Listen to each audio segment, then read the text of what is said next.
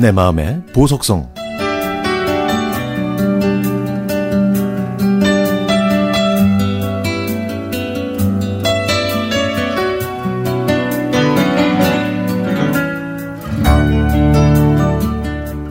제 딸은 어려서부터 유난히 정도 많고 눈물도 많았습니다.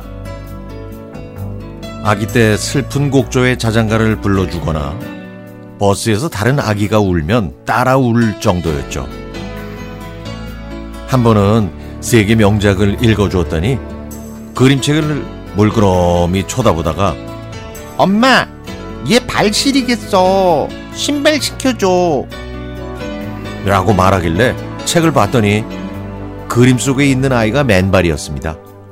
하하, 이렇게 딸은 어릴 때부터 공감 능력이 풍부했던 것 같습니다.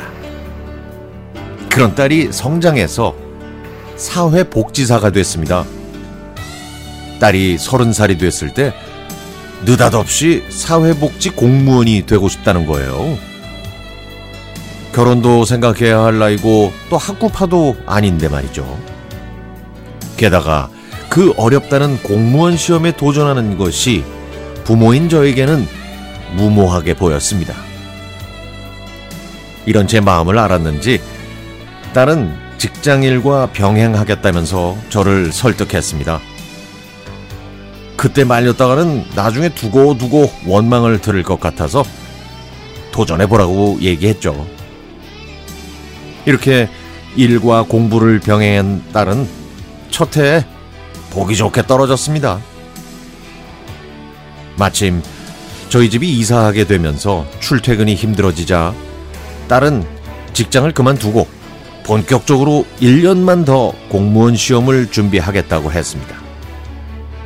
너무 간절하게 원해서 저는 더 이상 막을 수가 없었죠. 딸은 그동안 친구도 만나지 않았고 소셜미디어도 끊고 공부에 매진했습니다. 그렇게 1년이 흘러 두 번째 시험을 봤는데 이때는 또 응시생이 너무 몰리는 바람에 또 떨어졌습니다. 딸은 많이 속상했을 텐데 의연하게 견디면서 저와의 약속을 지키려고 다시 일자리를 찾았지만 웃음기가 사라진 얼굴로 풀 주고 다니는 모습이 안쓰러워서 차마 볼 수가 없었습니다. 100세 시대에 여자 나이 32은 무언가를 도전하기에 결코 늦은 나이도 아니고 뭐 당장 결혼할 것도 아닌데 망설일 이유가 없었습니다. 제 생각이 바뀌는 순간이었죠. 저는 딸에게 이왕 공부를 했으니 한 번 더 도전을 해보라고 권했습니다. 이런 힘든 과정을 거쳐서 딸이 올해 9월 3년 만에 공무원 필기시험과 면접을 통과해서 최종 합격했습니다.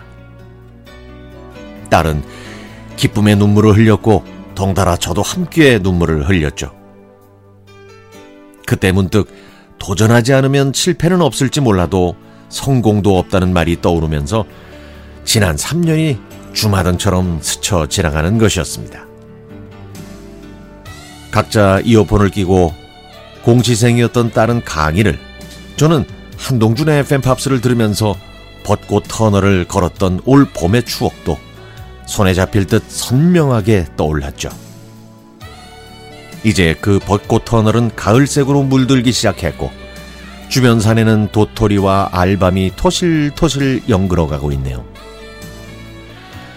결실의 계절인 이 가을 도전 앞에 결코 늦은 나이가 없다는 것을 다시 한번 마음에 새기면서 저 멀리 넘어 있는 제 꿈을 꾸어봅니다.